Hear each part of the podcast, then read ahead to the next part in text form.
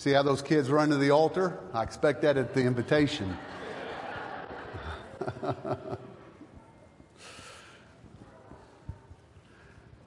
All right, well, it's uh, good to be with you this morning. I appreciate uh, our pastor allowing me to uh, fill the pulpit in his absence. And even with that uh, substantial introduction, some of you still may not know who I am. It kind of reminds me of that Christian speaker driving to speak at a church one Sunday morning, and he has his two young sons in the back seat with him. When they pull into the parking lot, his oldest son looks at the parking lot and he says, Dad, listen, nobody's here to come hear you preach, and you are so famous. The younger son looks at him and says, Well, Dad, if you're so famous, why aren't there anybody here? His oldest son responds back defensively for his dad, and he t- looks at his little brother and he says, Listen, knock it off. It's hard to be famous when no one knows who you are. and maybe that's why I'm not famous, because nobody knows who I am. Well, what I've discovered through the years is you don't have to be famous in order to preach the Word of God. And so I've come this morning uh, to do just that, to spend a few moments looking into the Word of God. As you can tell by your bulletin, we're going to spend some time in the book of 1 Corinthians, chapter 3. 1 Corinthians, chapter 3, we're going to read the first nine verses together.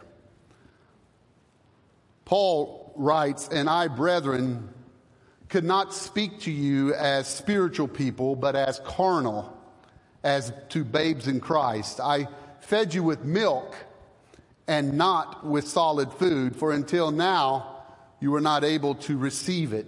And even now you're still not able. For you are still carnal. For where there are envy, strife, and divisions among you, are you not carnal and behaving like mere men? For when one says, I am of Paul, and another, I am of Apollos, are you not carnal?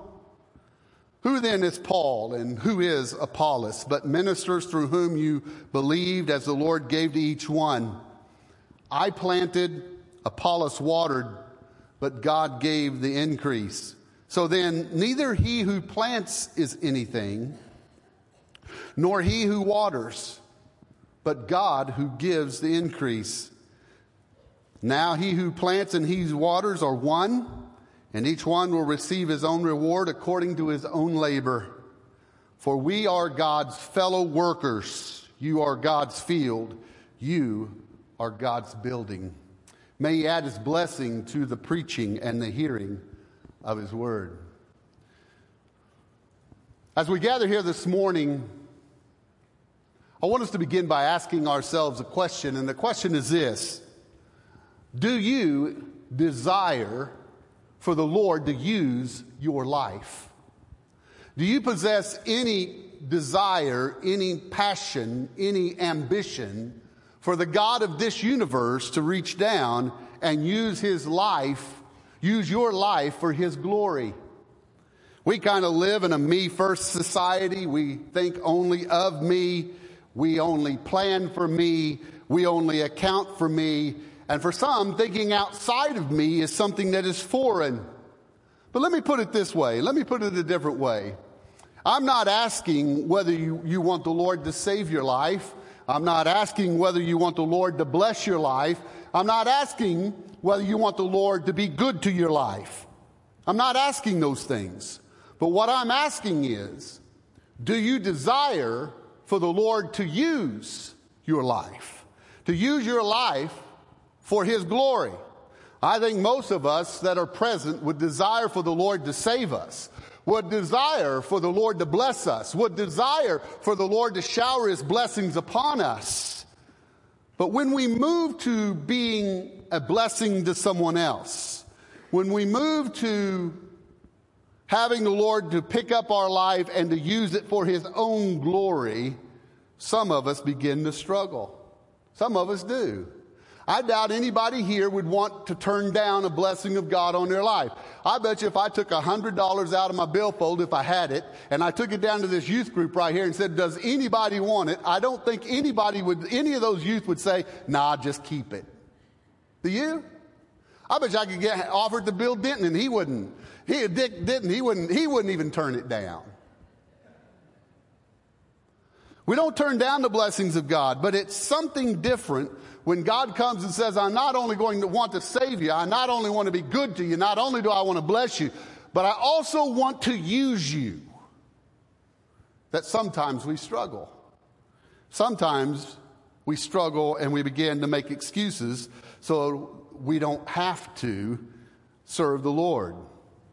You know, there's times when you, when, when Christians begin to make excuses for God not using them. I don't have the time to do it. I don't have the talent to do it. You know, I've kind of learned over the years that when you come and ask someone for a particular position, when you come and ask someone for a particular per- position of service, a lot of Christians will go, Well, I tell you what, I'm not going to answer that right now. I'm going to go pray about it. Now, you know what that means? I'm going to go think about it till I can think about an acceptable excuse so I can tell you why I can't do it. Now, I'm not putting down prayer, but I'm just not convinced that that's what a lot of Christians do. When it comes to moving beyond God being good to us to God using us, some of us struggle with that step. So that brings me back to that original question. Do you desire for the Lord to use your life? You realize this morning you have the opportunity to answer no. You have the opportunity to answer no. You can tell God, no, I don't want you to use my life. But let me say this. If your answer is no, you are forfeiting, you are forfeiting much of your Christian experience. You're forfeiting much of your Christian experience. You realize that there are blessings you receive from God, and then there are other blessings that you receive from Him when you allow Him to use your life. And to tell you the truth, I don't know which are better. I don't know which are better. Those blessings that he gives to all of his children, or those blessings that he reserves for his children who say, Yes, Lord, I want you to pick me up and use my life for your glory. Yes, Lord, I want you to have your will and way in me. I know that there are blessings that he gives all of his children, and I'm grateful for those, but I'm telling you, there are blessings that are reserved just for those who allow God to use their life. And both of them are good. And I'm glad I don't have to choose. I'm glad I get to experience both. Your answer can be no. But I hope that the majority of us this morning, our answer is yes. When I ask you, do you want the Lord of this world, the Lord of the universe to come and pick up your life and to use it for His glory? I hope your answer is yes. And it might be that some of you are saying that. But then as we look at our life, we go, well, where's God using me? I don't know how God's using me. I'm not aware of God's blessing. I'm not aware of how God is picking up my life and using it for His glory. Well, I'm kind of stuck in a rut. I'm kind of stuck in stalemate. I'm not moving forward. I'm maybe moving backwards. God, I don't understand. Could it be that the Lord might use 1 Corinthians chapter 3 to help us understand why that is the case? Could it be that the Lord, that, that, the Lord through the apostle Paul is telling the church and its members of the Lord's desire to use them, but eventually he has to tell them why he's having difficulty using them? Could it be that the same difficulties that you find in 1 Corinthians 3 are the same difficulties that we are facing even in our own, our own life? So let's take a moment and look at this text as it addresses different areas and attitudes that might be keeping the Lord from using us. As you look at this text in the first three, as you see in the, in the outline, maybe, the, maybe it could be that it be a matter of immaturity. Maybe it's a matter of immaturity. As you read those first three verses, you see that Paul is frustrated. He's planted the church. He's spent time in the church. He's invested his life in ministry in the church. And yet the people have not matured. They, they haven't grown spiritually. Now, I don't really want to start anything, but I will. and this is what I want to start. Who in here has the best looking grandchildren? I mean, who has the best looking grandchildren? I don't want to start anything, but I will. you know, I know it's a biased opinion, but I've got the best looking grandchildren. And it's not even close. So don't come show me your pictures afterwards, all right? It's not even close. But isn't it interesting that as we have grandchildren and they're so cute when they're young, doesn't it kind of frustrate you a little bit when they start acting like everybody else's children? You know, they fight over who gets the TV remote first. They fight over who eats first. They fight over who gets in line first. And you step back and go, man, my kids are like everybody, my grandkids are like everybody else's grandkids. The infants act like infants, the young children act like young children.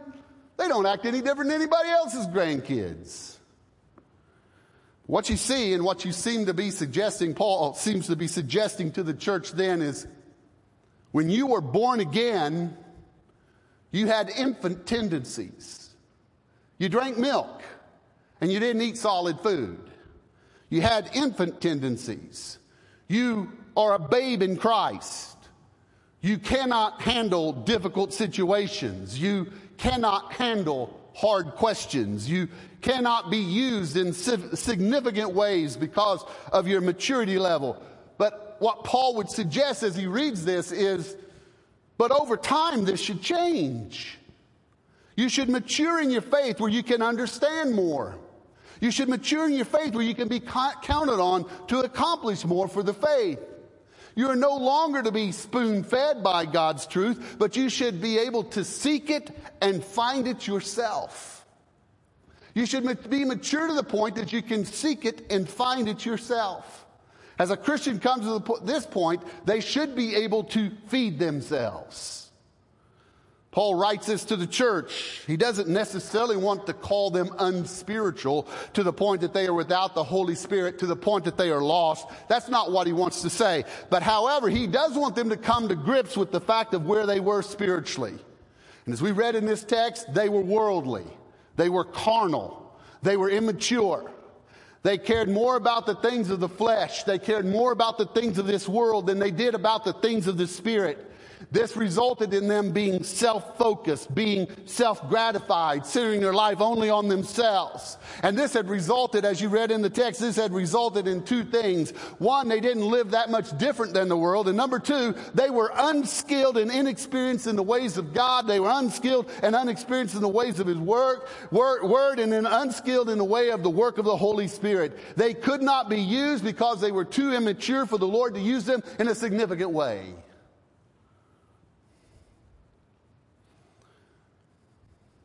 In 1992, I went to pastor First Baptist Church of Burkburnett, just south of Lawton, just north of Wichita Falls.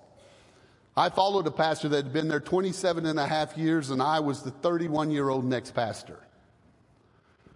The five deacons that had tried to run off the 27 and a half year old experience, or 27 year experienced pastor, had tried to run him off for the last two years, couldn't get it done. I show up, I'm 31 years old. And about six months into my ministry, here they come for me. We rocked along and it was rocky. We rocked along and it was almost two years and we were having a business meeting. And I look back on the back row of the business meeting and there were those five guys. Now they never came to business meeting. But here they are, all five of them sitting on the same pew. And I went, uh oh, we're going to have a problem. And so my mind starts buzzing how I'm going to handle this, how I'm going to respond, how am I going to conduct the meeting. My mind's spinning and we're going through the process of the business meeting. We, we go through the minute, we go through the, the financial report, we go through the minutes, we go through, we go through uh, old business and we're just about to go into new business and Bob Eastman standing, sitting right over there stands up. Bob Eastman's one of the most respected guys, was one of the most uh, respected guys in the church and in the community.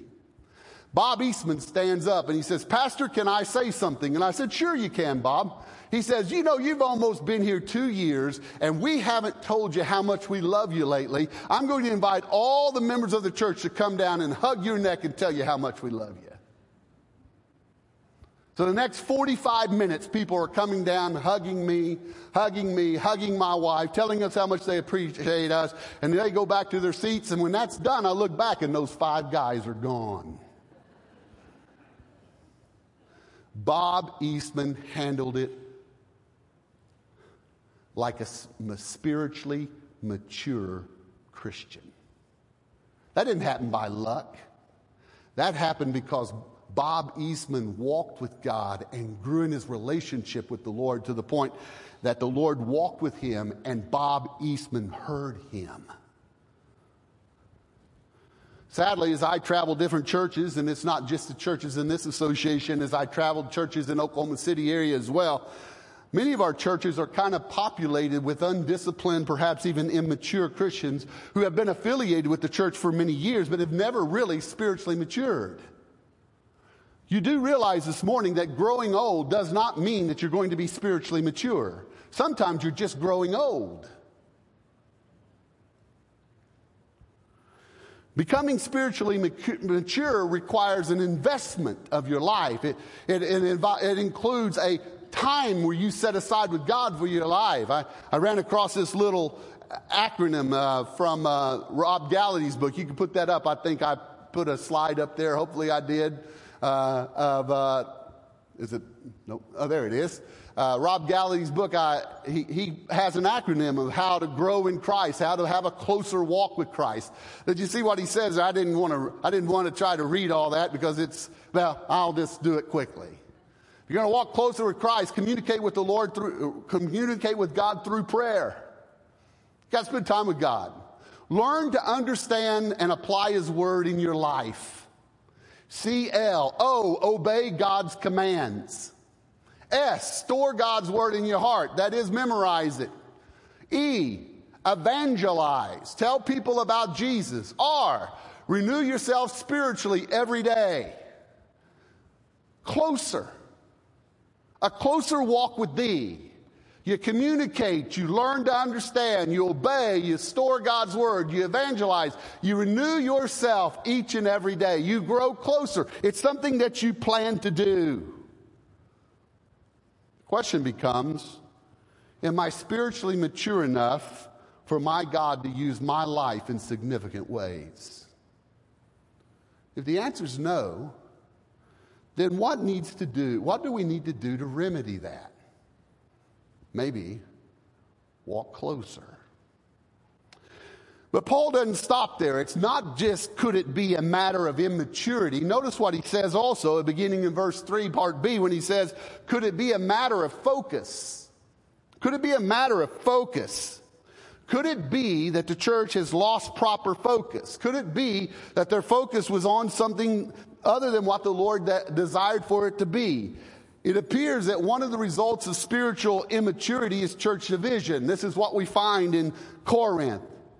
You find Paul saying, Some of you say, I am of Paul. Some of you say, I am of Apollos. Here was the problem in the Corinthian church Paul planted the church. That is, Paul founded the church. Paul started the church. What you discover is that Paul invested his life into the church. Paul invested his time into the church.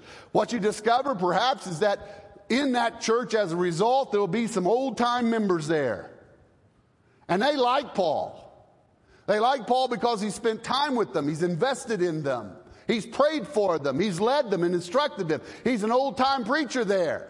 And to be quite honest, Paul was probably a better writer than he was preacher. Just to be completely honest. But then here comes Apollos. Young, fit, runs five miles a day, wears skinny jeans. You don't wear skinny jeans, do you? Wears skinny jeans. Has holes in his knees. They move the pulpit and they set a stool down so he can sit on the stool. But when he begins to preach, he can preach the stars out of the sky. What you discover is that the younger people liked Apollos. He was young, fit. He was like them. He could preach. Paul wasn't much of a preacher. He was a better writer, but he wasn't much of a preacher. But boy, Apollos could preach the stars out of the sky. I like Apollos, and the older folks so now I like Paul. And Paul comes to them and he says, Listen, church, if you were more spiritually mature and less carnal, you would know that I am not in competition with Apollos, and Apollos is not in competition with me. We work together. I planted, Apollos watered, but your focus needs to be not on me, and your focus needs to be not on Apollos. Your focus needs to be on the one who makes ministry possible and the one who makes ministry grow. You need to have your focus on the Lord God, not on personalities. You need to have your focus on the Lord God. You need to be more focused upon the one who makes ministry possible and makes ministry successful. Now, you move this to the day in which we live. You can, on your tablet, on your computer, on your iPhone, you can go hear any preacher you want to hear in the country. You can go back to the past and listen to some of the great preachers. How many of us have dialed up an Adrian Rogers sermon to hear Adrian Rogers preach, the golden boy and that golden voice? But you can also listen to any contemporary preacher that you want to. Most of them can be found somewhere on the internet, and you can listen to them as many times as you would like. And where this is not inherently wrong, I believe there's a danger there. We could be guilty of having too many voices speaking into our lives. The danger could be that this becomes a test of fellowship among believers. If you don't feel the same way about, well, if you don't feel the same way about Billy Graham that, that I do, then maybe we can't be brothers.